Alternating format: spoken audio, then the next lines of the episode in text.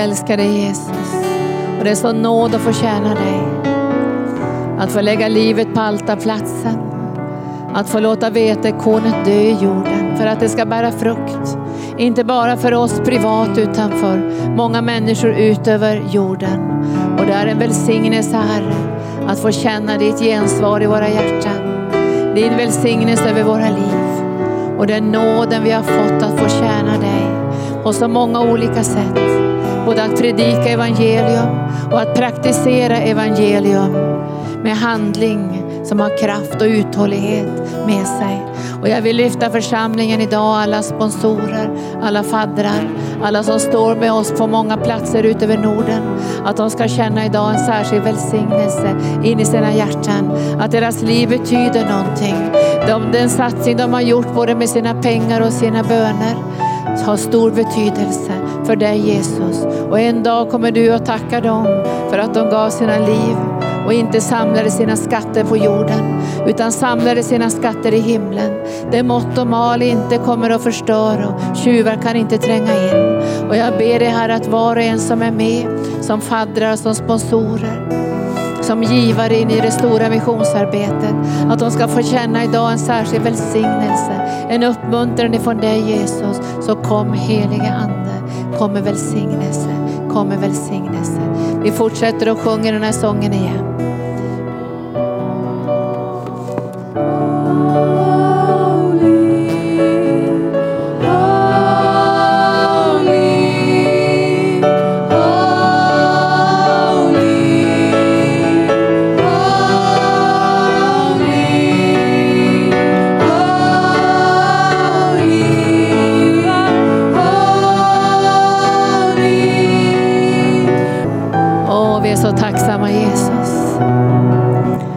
Tacksamma att vi får komma samman idag och ha missionsdag. Och samtidigt får vi ha en julkonsert där vi får lyssna på julsånger och glädja oss över att vi snart får fira din födelsedag. Och jag tackar dig Gud för vision att nå ut över världen. Ännu mer ska träffa våra hjärtan. Att vår kallelse är större än bara Jerusalem, Judeen och Samarien.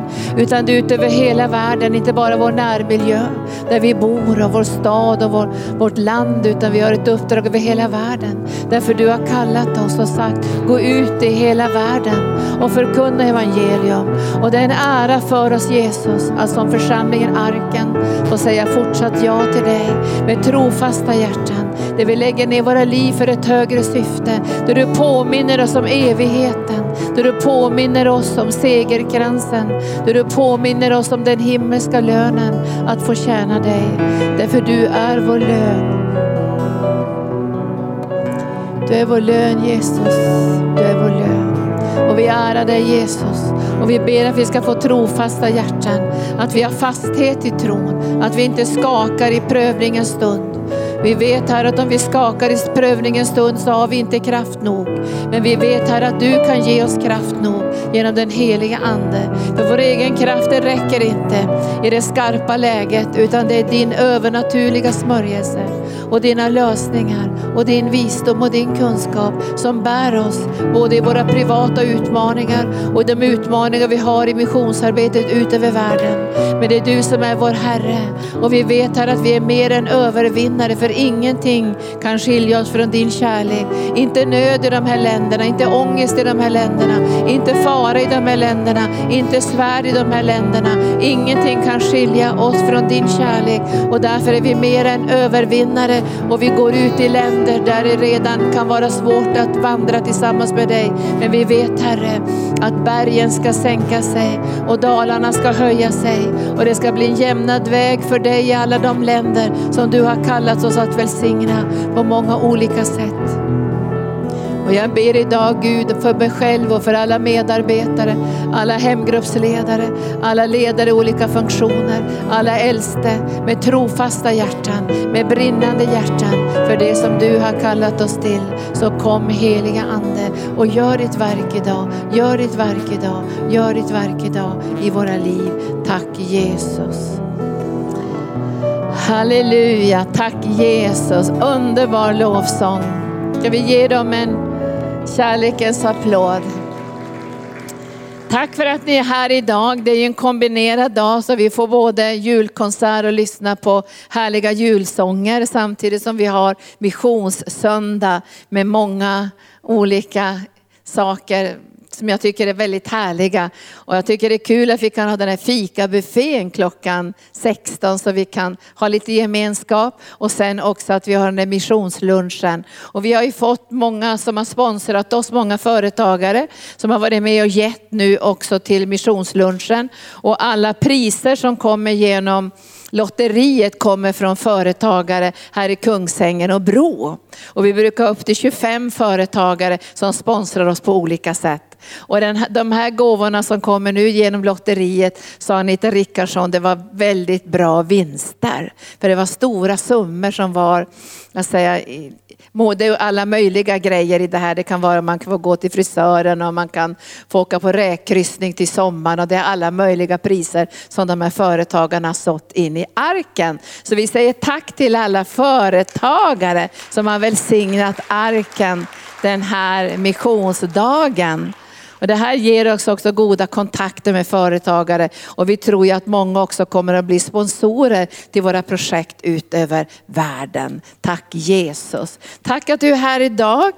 Och jag ska predika och så ska vi, eh, innan vi tar upp kollekten till missionen ska vi få se en flicka ifrån Kolkata, Calcutta. Kanske ni kommer mer upp Calcutta men det heter Kolkata nu som kommer ge sitt vittnesbörd.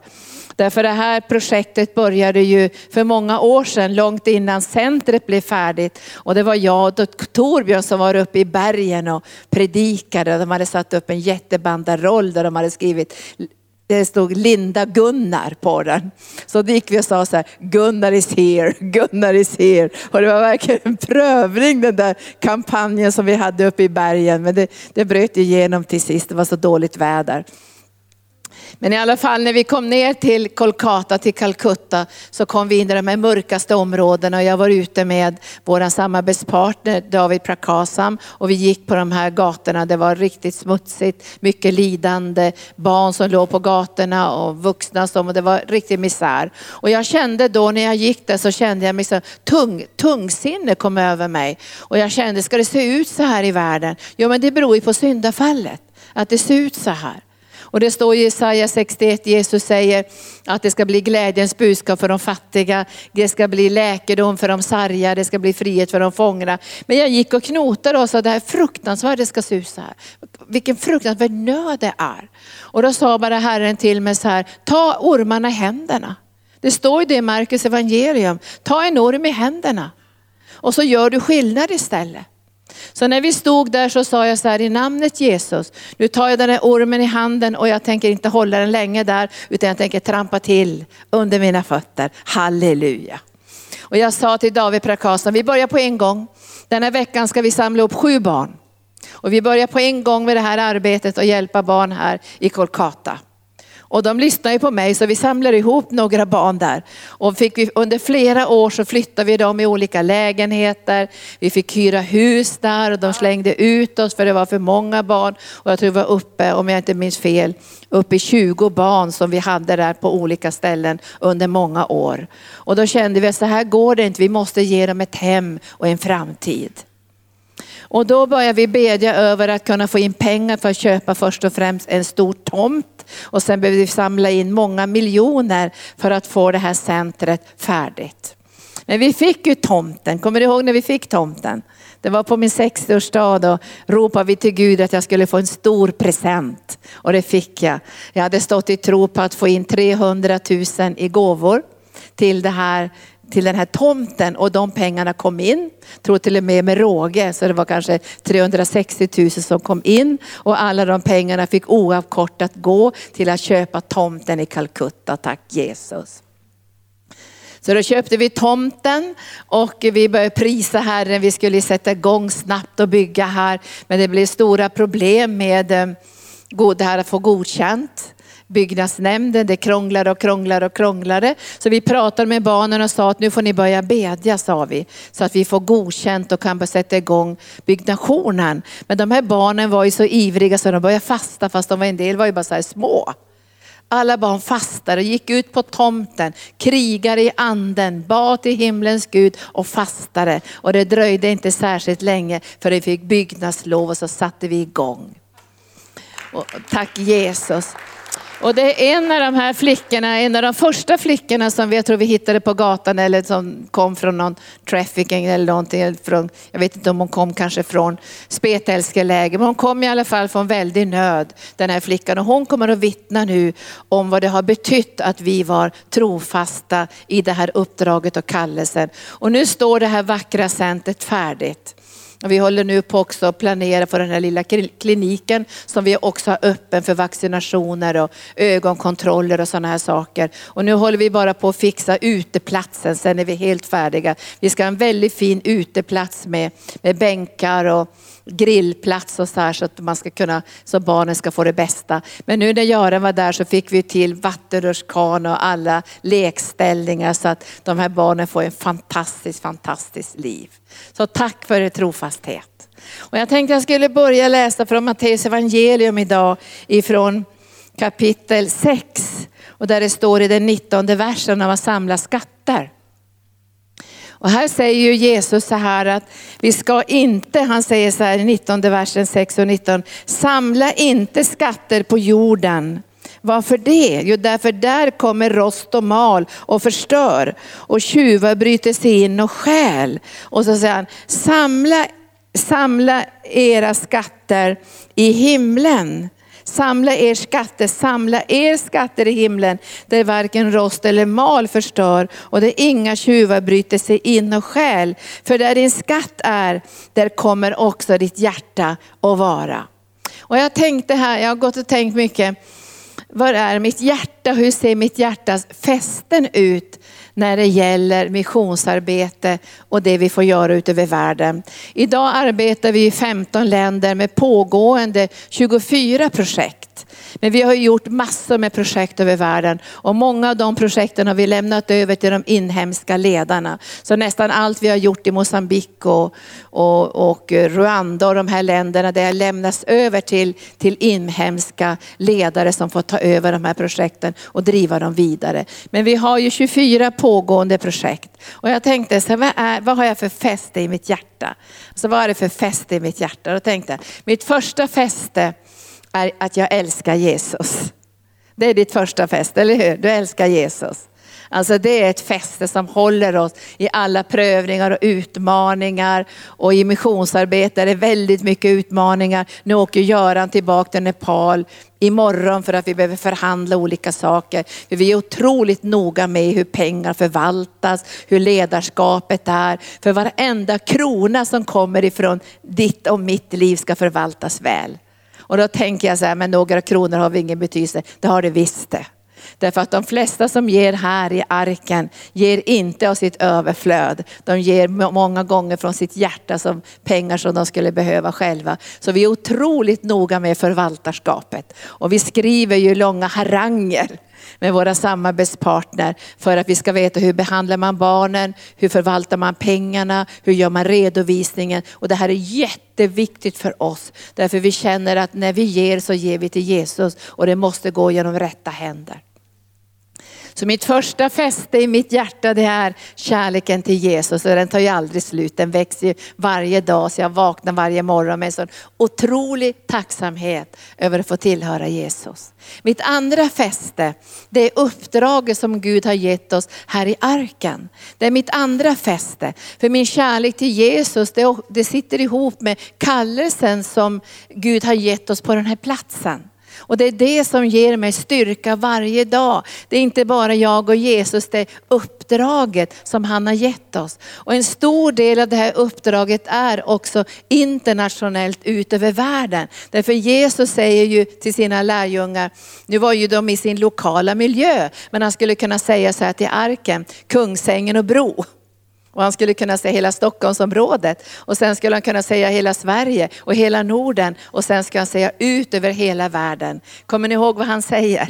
till sina lärjungar. Ni, ni, ni, ska ha Jerusalem, ni ska ha Judeen och ni ska ha Samarien och sen ska ni gå ut över hela världen. Och att kunna hålla ihop det här, det här äh, platsen och samtidigt sträcka sig ut. Det är en utmaning, eller hur? Alltså platsen. Att det ska vara en stark stam för det som du och jag ska göra tillsammans. Så uppdraget i alla dess former finns fäst i mitt hjärta. Och den tredje ska säga, fästet för mitt hjärta är ni. Alla som har gensvarat och känt igen den här visionen. Och nu tänker jag inte bara på församlingen Arken, utan alla faddrar. För vi har faddrar på olika ställen utöver Norden som har kopplat ihop med oss för att stödja barn och olika projekt utöver världen. Men, men det tredje fästet är ni. Alla ni som har känt igen den här kallelsen. Inte bara till missionen och evangelisationen, men till det som Gud har kallat oss i arken. Det är viktigt för mig att få göra en överlåtelse till er och ha det fästet. Det är inte till vem som helst jag gör min överlåtelse, utan det är till er som känner igen kallelsen och uppdraget ifrån Jesus. Där finns det tre starka fästen för mitt hjärta. Och det gör också, jag tänkte på hur har vi kommit igenom alla prövningar och utmaningar och attacker. För vi går inte genom livet utan prövningar och attacker. Men jag måste ha fäste för mitt hjärta så det inte far åt alla håll. Så att jag bara när jag känner det jobbigt och sticka ifrån er och när det känns lite krisigt och struntar jag i kallelsen. Jag känner jag har tre huvudfästen för mitt hjärta. Och jag önskar att du ska få de här fästena för att bli hjärtat starkt. Då blir hjärtat enat. Då, då får hjärtat styrka att klara av olika saker. Då sviker vi inte Jesus, vi sviker inte uppdraget och vi sviker inte heller varandra. Visst är det härligt det? Vi står sida vid sida och vi krokar arm i uppdraget som Gud har gett oss. För jag tänker många gånger, nästan varje dag på de människor som som liksom har gjort sin förtröstan på Herren såklart, men också har sin förtröstan på att vi ska vara trofasta. De tänker jag på. Så, som, har, som har satt sitt hjärta till Jesus och till att vi ska vara trofasta. Och när vi kom till Kambodja för en del år sedan så sa de huvud, som vi samarbetade med i Kambodja, så sa de, ni är den enda församling som har varit trofast genom åren. Vi har inte varit de största givarna men vi har varit trofasta. Och de sa så här att många givare de hoppar av. De hittar någonting annat som tycker är lite trevligare och så hoppar de av. Och så förstår de inte att de pengar som kommer på det här sättet, det bygger någonting. Så den här, de här som hade haft stora sponsorer från Amerika, som de hade varit väldigt beroende av för sitt barnhemsbygge, de hade bara hoppat av på en månads varsel. Men jag sa så här till dem, vi kommer inte hoppa av.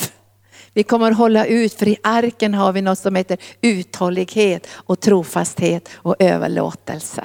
Och vi har fortsatt nu, jag tror vi har hållit på med dem ända sedan 92. Har vi gett varje månad till Kambodja. Tack Jesus. Så nu ska jag säga några väldigt bra ord idag om vårt missionsarbete.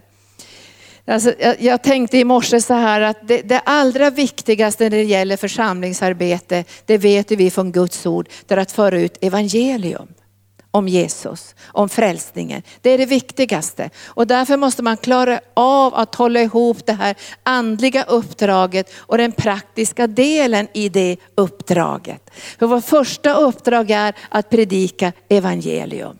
Och jag märker att en del församlingar de de börjar predika evangelium och sen börjar de gå in i socialt arbete och efter några år så blir det bara socialt arbete. Men vi måste hålla ihop de här två delarna. Det är som en tretvinnad tråd, både det evangelium och den praktiska hjälpen och så tvinnar vi ihop den med Jesus så får vi styrka för båda delarna. Vad säger ni om det? För det här hör ihop och jag ska visa er hur det här hör ihop. Jag ska börja läsa ifrån första Johannes brev. Vi tittar på det först så ska vi se vad Herren säger här i första Johannes brev. Så säger han i kapitel 3, så säger han i den sextonde versen. Genom att han gav sitt liv för oss har vi lärt känna kärleken. Så är vi också skyldiga att ge våra liv för våra bröder.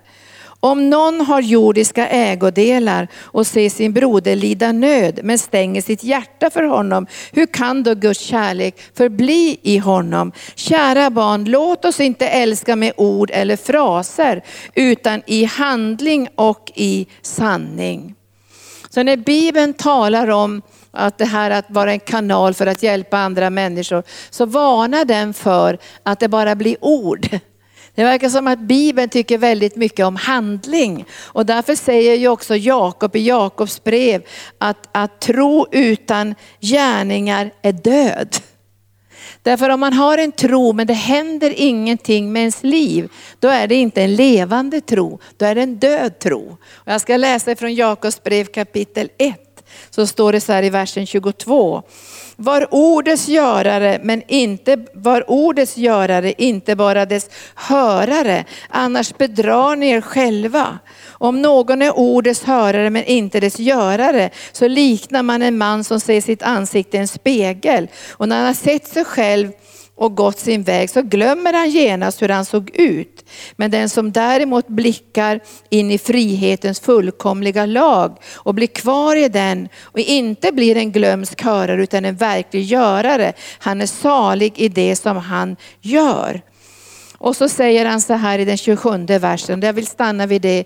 Det här som vi gör på det praktiska sättet när vi hjälper människor ut över världen. Och jag tror vi har hjälpt tusen och åter tusentals barn i det arbete vi har gjort i många länder. Så är det en gudstjänst.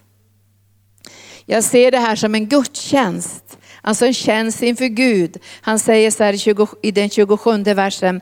Men att ta hand om föräldralösa barn och änkor i deras nöd och hålla sig obesmittade av världen. Det är en gudstjänst som är ren och fläckfri inför Gud och Fadern. Men att ta hand om föräldralösa barn och änkor i deras nöd och hålla sig obesmittade av världen, det är en gudstjänst. Det är en tjänst som vi gör inför Herrens ansikte. Det är ingenting vid sidan om, det är en gudstjänst. Det är en välsignelse som kommer ifrån Jesu hjärta. Och Herren säger ju i Matteus evangelium, det var ju det som fick mig att komma i rörelse för att vara en kanal för människor ut över världen. Det var de här orden i Johannes evangel eller Matteus evangelium kapitel 25 och versen 31. För jag hade ju åkt, jag har alltid velat hjälpa människor, men jag vet idag att det går inte i egen kraft. Vi måste ha den övernaturliga smörjelsen genom den heliga ande. Jag åkte ut redan som 20-åring till Kongo Brazzaville för att få göra en insats där som frivilligarbetare och volontär. Men jag märkte ju när jag var där att jag hade absolut inte den kraften som behövdes för att göra den här insatsen. Det kändes som att jag skulle bygga ett hus men jag var själv ett trasigt hus. När det gått nästan ett år så blev, kom jag ju rakt in i ett rebelluppror. Och där fick jag k-pisten rakt i huvudet. Jag är inte säker på att de skulle skjuta mig. Men jag blev otroligt traumatiserad efter den upplevelsen. Och när jag kom hem till Sverige tänkte jag att jag får lägga undan allt det där. Jag har inte kraften, inte förmågan att vara till någon välsignelse för människor som har så mycket nöd som finns i de här länderna. Så jag la det här på hyllan. Och då gick jag ju med i Jesusrörelsen, försakade allt. Och det var verkligen radikalt. Jag tror nästan att vi var för radikala. Men vi tog det här ordet på allvar att, att vi skulle sälja allt vad vi ägde och sen skulle vi följa Jesus. Och det gjorde vi. och sen gick det några år när jag var med i Jesusrörelsen. Och jag hade lagt undan allt det här att hjälpa människor, det fanns liksom inte med på det sättet. Vi var gatuevangelister, vi predikade evangelium, vi tog hand om människor. Men att tänka andra länder, tänka andra nationer, tänka nöd i, i andra länder, det, det fanns inte så starkt i mitt hjärta. Förrän det här hände den här kvällen. Och jag tror jag skrev i min biografi om den här upplevelsen som jag hade när jag satt och läste en vanlig tidning, en kvällstidning. Och kom till en heltidsannons där jag såg ett döende barn. Och det var, det var, den hade så stora lidande ögon. Och jag kom ihåg att jag bläddrade förbi för jag tyckte det var så obehagligt att se den här nöden. Och då sa Jesus till mig, bläddra tillbaka Linda och sen ska du titta det här barnet i ögonen så ska jag säga någonting till dig. Och det gjorde jag, bläddrade tillbaka, tittade barnet i ögonen och det var som att se genom en genom, eh, ska jag säga, genom en tv-apparat eller få se övernaturligt. För jag såg Jesus i alla möjliga svåra livssituationer. Jag såg honom i länder. Jag kommer ihåg att jag såg honom i en, i en pappkartong. Där han låg i en pappkartong. Och jag tror att jag fick uppleva det på riktigt sen när vi var i Filippinerna. Där barnen låg på pappersbitar och kartongbitar längs gatorna. Där, där det var sån otrolig nöd. Jag såg Jesus hungrig, jag såg honom sjuk, jag såg honom lidande. Och så sa han, det här är jag Linda, det här är jag Linda, det här är jag Linda. Och jag vill att du ska ge mig hundra hus över världen. Och sen öppnade så här ordet som jag inte hade läst kanske på så särskilt, ja, klart jag läste det, men jag såg det inte i det här perspektivet. När han säger, jag läser från vers 34 får vi ett min, mindre bit här. Då ska kungen säga till dem som står på hans högra sida, kom ni min fars välsignade och ta emot det rike som, stå, som står berett för er sedan världens skapelse. För jag var hungrig och ni gav mig att äta. Jag var törstig och ni gav mig att dricka. Jag var främling och ni tog emot mig. Jag var naken och ni klädde mig. Jag var sjuk och ni besökte mig. Jag var i fängelse och ni kom till mig. Och jag såg då någonting som grep mitt hjärta, att när jag skulle kunna tjäna människor på det praktiska sättet så skulle jag tjäna Jesus i en form av gudstjänst. Det här blev en drivkraft i mitt liv. Och jag sa till Herren, hur ska jag kunna ge dig hundra hus? Hur ska det här gå till? Jag har ju sålt allt då för att tjäna dig som gatuevangelist. Jag har ingenting att sälja, ingen vill ha de här gamla kuddarna på golvet eller den där gamla Jesusklänningen som jag haft ända sedan jag kom från Holland. Det liksom var bara pinsamt och jobbigt. Och då sa Herren till mig, du har någonting och du måste veta vad du har. Och då sa jag, ja jag vet vad jag har fått. Men det är ingenting, ingenting som jag kan sälja på det sättet. Det är gåvan att predika och nu var jag precis i början av min predikotjänst. Okej okay, sa jag, jag kan ge den här gåvan att predika till dig. Och sen får det här generera pengar så att vi kan bygga hundra hus åt dig. Och det här var innan arken fanns. Men jag fick börja som privatperson. Och, och, jag sa till Herren, nu lyfter jag i princip alltså en kassett inför dig Gud. Och jag ska sälja de här kassetterna och jag ska bygga det första barnhemmet nu under, alltså på ett år tänkte jag ska få in pengarna. Och jag kommer ihåg att jag började producera de här kassetterna. Och jag nästan tvingade folk att köpa dem, för jag var precis i början med predik och gärning. Och jag sa så här, de här kassetterna vänner, när ni lyssnar på dem så ska ni tänka på de fattigaste av fattiga. Och sen ska ni, ska ni ge kassetten vidare och sen ska ni berätta för den som får kassetten i andra hand att det här kommer generera hundra hus ut över hela världen. Så talade jag ut. Och det första året så, jag visste inte vem jag skulle koppla ihop men det var en man som arbetade i Mexiko och han skulle bygga ett barnhem där. Så jag sa att jag kommer att samla in till det här barnhemmet i Mexiko. Och första året så tror jag fick in mellan 60 och 70 000 kronor och det var väldigt mycket pengar för de här kassetterna. Och då fick jag vara med och bygga det här barnhemmet. Jag, jag tog aldrig in, invigde det här barnhemmet utan jag fortsatte vidare. Sen var det två barnhem i Indien och sen kom arken in i det hela. Men, men nu är det så här att Rolf Auke, kommer ni ihåg honom? Han är i himlen nu.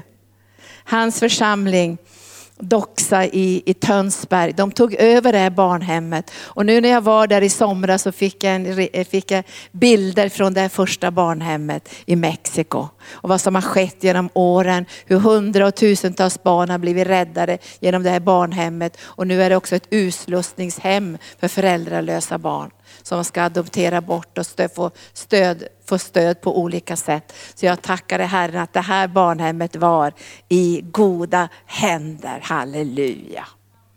Och sen kom arken in i det hela. Och då visste jag att nu ska det inte här längre vara jag och min ministry. Utan jag gav det här uppdraget in i arkens hjärta. In i arkens uppdrag. För Gud gav det här in i arkens uppdrag. Och jag visste ju att det här, jag kan inte bygga hundra hus liksom, privat. Utan det här måste ges till någonting som är större. Och då har vi tillsammans med fantastiska medarbetare, med en församling som brinner för evangelium, varit med och byggt olika olika barnhem, kliniker, vi har grävt brunnar och jag skulle tro att vi är bortåt 70 hus för Jesus nu. Och vi ska minst ha 100 och när vi får 100 ska vi ha 100 igen. Halleluja, eller hur? Tack Jesus. Så det är så fantastiskt att vi har fått koppla ihop på det här sättet då, och bidra med det vi har i vårt hjärta. Och jag tror att du har också i ditt hjärta det här att få välsigna människor ut över världen.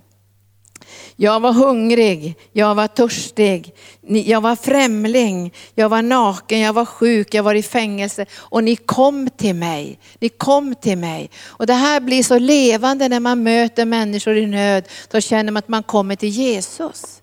Alltså det blir en sån salighet. Det går inte att förklara. Ibland tänker man, det är lite själviskt det här att jag ska få känna en sån salighet. Alltså bara att få inviga ett barnhem, det är sån salighet. Och jag kommer ihåg första gången vi var i Indien, det var till och med Gunnar med. Det är ju jättelänge sedan. Då vi fick inviga ett barnhem i Kovapodur utanför, utanför Kombator. Och då det var ett jättevackert barnhem. Vi hade byggt ett stort barnhem. Vi hade byggt också en, en, lägenhet till de som skulle ta hand om barnen. Och sen när vi kom dit så stod alla barnen på rad så här och vi fick gå där mellan dem och de kastade blomblad på oss och vi var så saliga.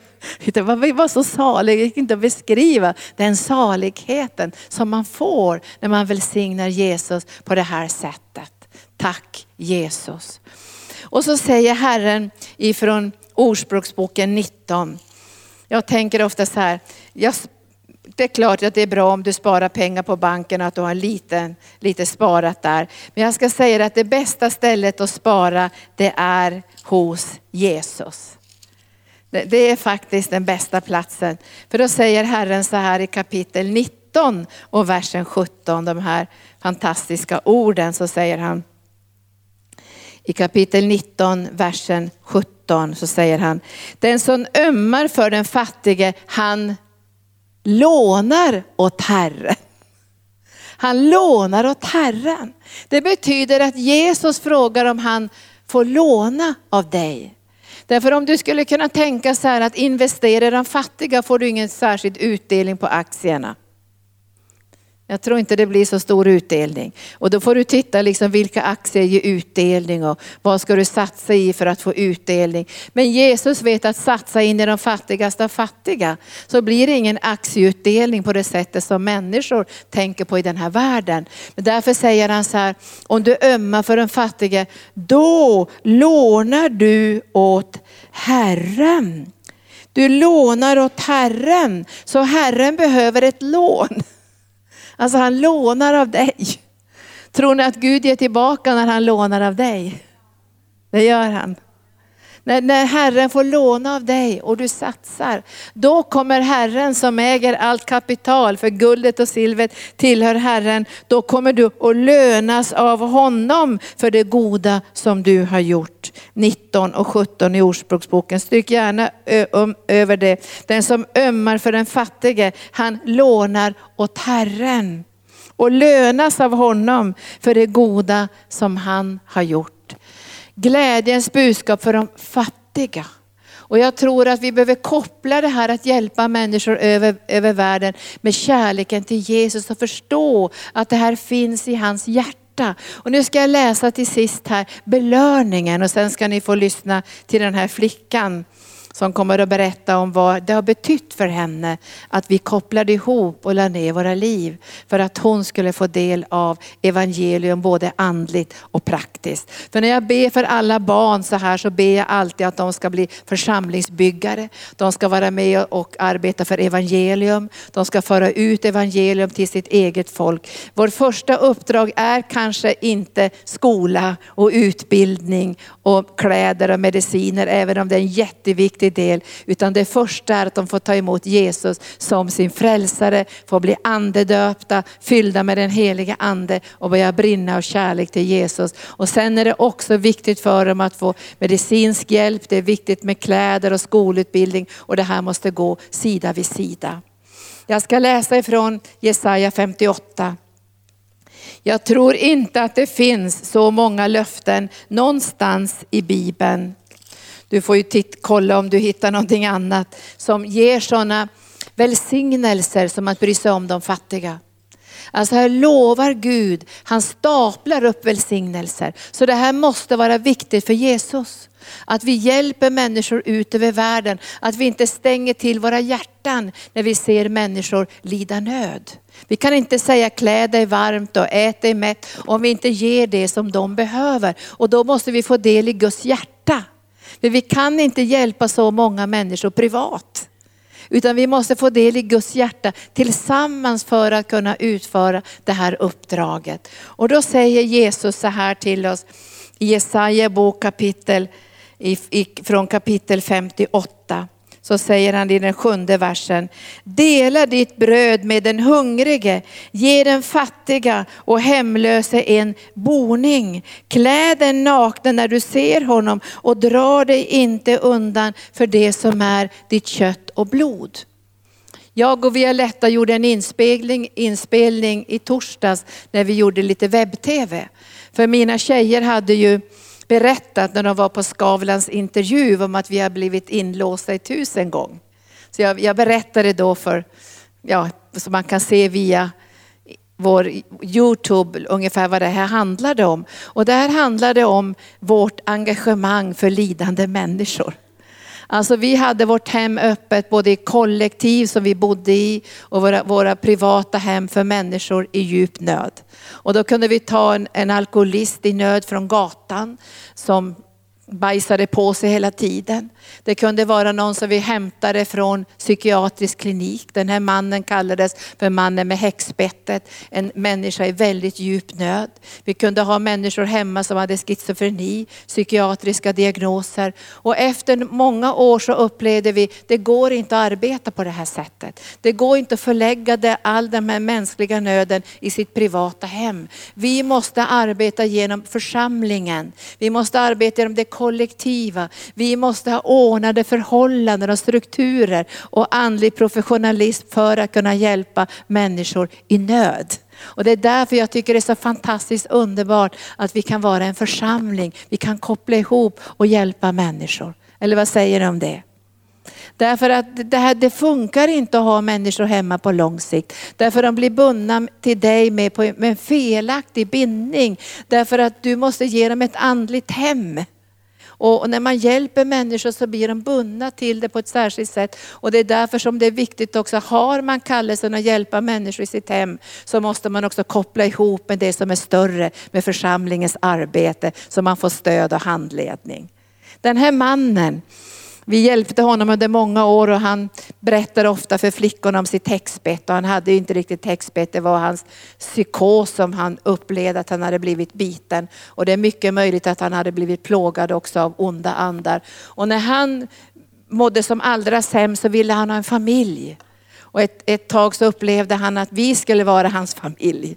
Och det var därför han låste in oss i huset. Men han var inte farlig så jag tänkte att löser inte det så här så hoppar vi väl ut genom fönstret. Värre är det inte. Och tar oss ut på vägen. Men vi såg ju det här att hjälpa människor kan bli en, en ofantligt stor negativ börda. Och det är därför det här behöver göras genom församlingens hjärta.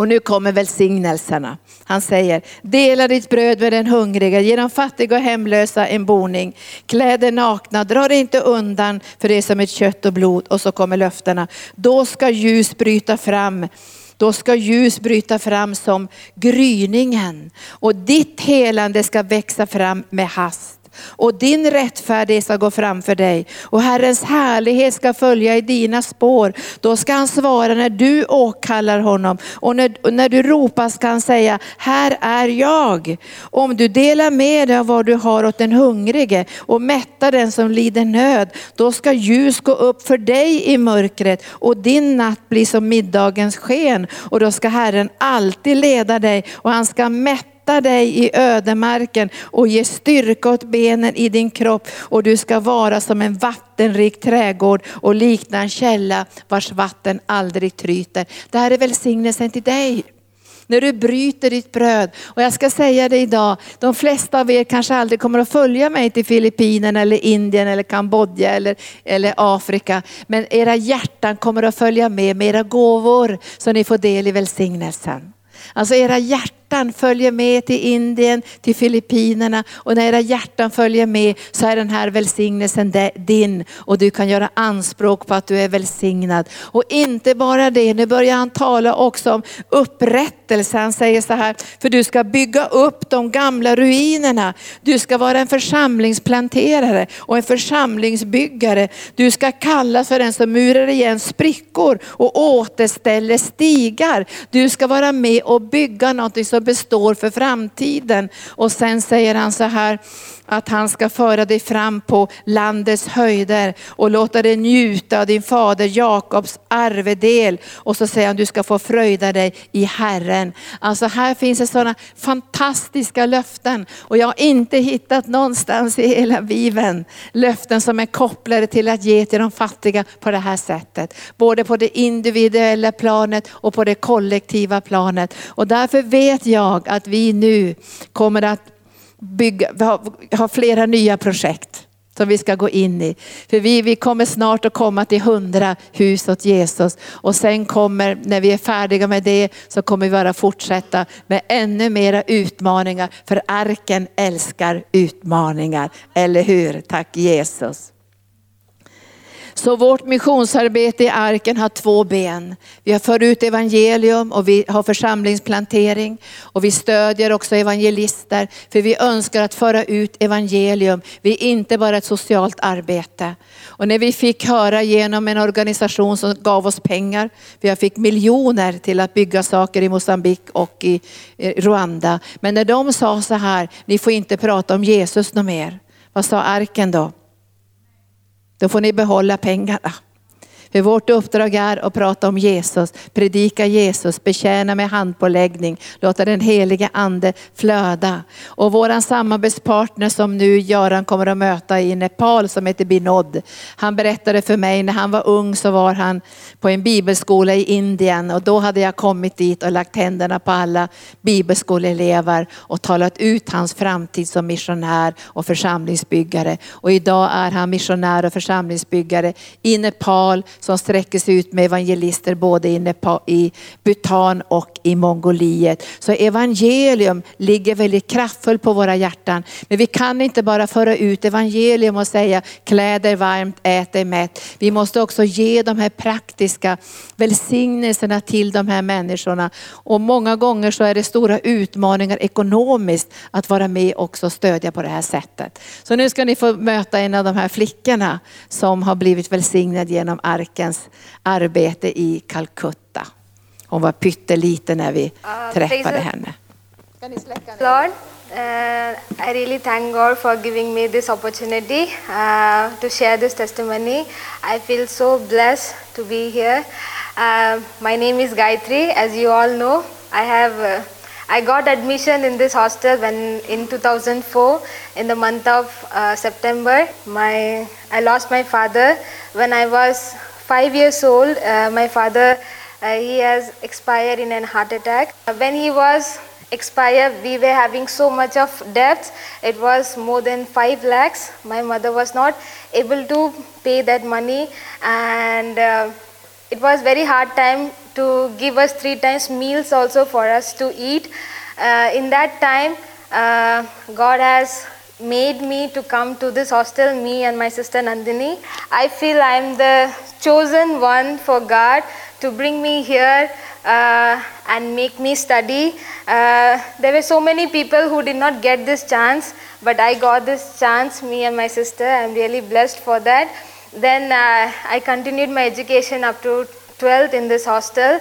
Then I got, uh, then I went to Bangalore for my higher studies. This hostel has not only provided us my basic school education, but they also helped me to study for the higher education. They allowed me uh, to go to Bangalore and continue my studies. I studied there BSc nursing in Bangalore for four years. Uh, it was God's grace for me to go there and finish my studies. I completed all my three years with good marks. I really thank God for that and waiting for the fourth year results to come. Then I came to uh, Calcutta uh, two weeks before. Uh, uh, I, I prepared my CV for different hospitals, but I went to a first hospital that is Calcutta Hospital. I gave my interview. There were, it was a tough time for me to get selected in that hospital because there were 30 students like me who were, who came for the interview. Then I thought I will I will never get a chance to work in that Calcutta hospital. Then they but still I felt God, if it is your will for me to work in that hospital, let your will be done. Let me work in that hospital only. I prayed. I there was a exam. There was three uh, consecutive tests were there. I prepared for the exam. I wrote the exam. Then I ha- I put my hand on the exam paper. I told God, if it is your will, let me pass in that exam. Then I, I passed in the written exam. Then I went to the next level. Like that, I crossed the three levels. Then finally, among the 30 students who were there for the interview, there were three students who were selected. Among the three students, I was the one. I really thank God for that. I feel, see, I was like you only. I came to this hostel. If I God can do this much miracle in my life, God can do in each one of your life also. If God's will is there, you can also stand like me and you can be a testimony to many of your friends sitting here. So please pray nicely and study nicely. And I really thank God for the constant support which I got from this hostel. There was not even a one day that I asked something and they did not provide me. They provided each and everything, whatever I asked. Even the ordinary people, they were uh, they were delaying in paying the fees, but I was the first person to pay all the fees and on time. I really thank God for that. And please uh, see if I can stand like this as a testimony, you can also stand like this as a testimony. So pray nicely and continue your studies. God is going to do miracle in each one of your life. Thank you. Tack Jesus. Halleluja. Nu ska vi skicka runt fadderbarns lista så du kan titta på hur, om du har, hur många projekt eller fadderbarn du har. Jag tror att flera här i arken har tio fadderbarn faktiskt. Hur många fadderbarn har du Gunhild? Hur många har du nu? Två har du. Är det några av er som har tre? Där har vi tre, där har vi tre, där har vi tre. Tack Jesus. Nej, men vi, kan ta, vi kan duka för en till, eller hur? Jag vet inte hur många jag har, kanske har sju. Jag vet inte, något sånt där. Men jag tror vi kan duka för ett barn till. Så vi, vi, jag känner, varför inte? Det är bara 200 kronor i månaden, så dukar för ett barn till. Den här flickans liv har verkligen blivit välsignat. Och nu när hon är färdig med sin sjuksköterskeexamen och måste, hon måste jobba vissa år för att hon har fått, hon har ju fått ett speciellt scholarship då från, sin, från sitt universitet. Men hon kommer att hjälpa oss också med kliniken. Så många av de här barnen nu som får högre utbildning kommer att fortsätta att hjälpa oss att utveckla arbetet som vi har i Calcutta. Och de kommer också kunna vara ett stöd som den här flickan är för de här barnen. Många av de här barnen som kommer till hemmet är illa rivna och slagna. Men de får hopp också att Gud kan göra mirakel i deras liv. Och ingenting är omöjligt. Då tack Jesus. Vill ni ta ytterligare ett barn vid bordet så bara skriver ni på där och så väljer ni ett av barnen. Men sen ska vi också ta upp nu en gåva till missionsarbetet. Och vi kommer att rikta oss då mot Kolkata och mot Nepal. För de ligger väldigt nära varandra. Så när vi åker till Indien så åker vi också till Nepal. För, för att kunna göra färdigt många av de projekten. Och i Nepal vill vi också stödja jobba vidare med att föra ut evangelium och stödja hund, flera hundra evangelister också som ska besöka besöka nu först och främst många olika länder men sen också etablera församlingar och få människor frälsta.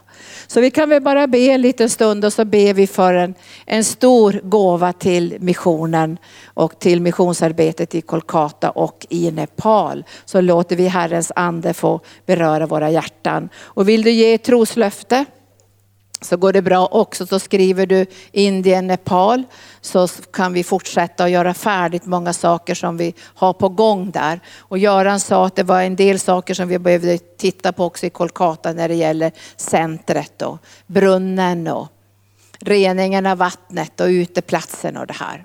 Så vi tackar dig nu Jesus för att vi har fått nåd av dig. Och vi ber Gud att våra hjärtan ska vidgas så att vi kan ge ytterligare ett barn en plats vid bordet. Och vi välsignar alla barn och unga som vi har fått betjäna utöver världen. Och alla barn i Latinamerika som vi har fått stödja i Kambodja, Filippinerna och i Vitryssland och vi prisar dig Herre för Afrika, för Indien. Vi tackar dig Gud för att vi har fått nåd att kunna genomföra, fått kraft att kunna genomföra. Så fäst våra hjärtan idag. Fäst dem vid dig först och främst Jesus. Men fäst dem också vid kallelsen som vi har fått tillsammans i arken så vi inte ger upp eller stiger åt sidan. Fäst våra hjärtan vid varandra också så vi kan vara trofasta och överlåtna och känna att vi krokar ihop med varandra för att att vara, också klara av prövningar och utmaningar och strider och attacker från mörkrets makter. Och jag prisar dig Herre för nåden, nåden, nåden att få se de här hundra husen färdiga och hundra hus till när många unga i framtiden kommer att bära arkens vision in i framtiden med evangelium och kärleken till människor på ett praktiskt sätt kommer att vara sammanfogat som en dubbel ström. Och jag tackar dig nu Herre för vi får ge till dig den här stunden. För när vi hjälper barn och, och, som är moder och faderlösa och vi hjälper änkor i deras nöd. När vi ser dig hungrig och törstig, då gör vi en tjänst inför dig Jesus. När vi tjänar de här människorna så tjänar vi dig. För du har, in, du har tagit och identifierat dig så djupt med människor i deras nöd. Så du säger, jag var hungrig och jag var törstig. Och de som fick gå där åt andra sidan och säga, när såg vi dig hungrig, när såg vi dig törstig? Men vi har sett dig Jesus Jesus. Och när vi hjälper människor ut över världen, även om det är begränsat för, för, för vår förmåga, och, och, så vet vi ändå Herre att det vi gör kommer att ha evighetsvärde. För vi samlar inte våra skatter här på jorden, vi samlar våra skatter i himlen. Och vi vet Herre att lönen kommer från himlens Gud. Nu tänker vi låna åt dig idag Jesus. Vi tänker låna åt dig, så här viktigt är det för dig att du ber oss att vi ska låna till dig. Och när vi lånar till dig Herre så ger du tillbaka.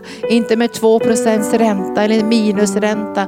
Du ger tillbaka med så stor välsignelse att läkedomen flödar, rättfärdigheten och härligheten.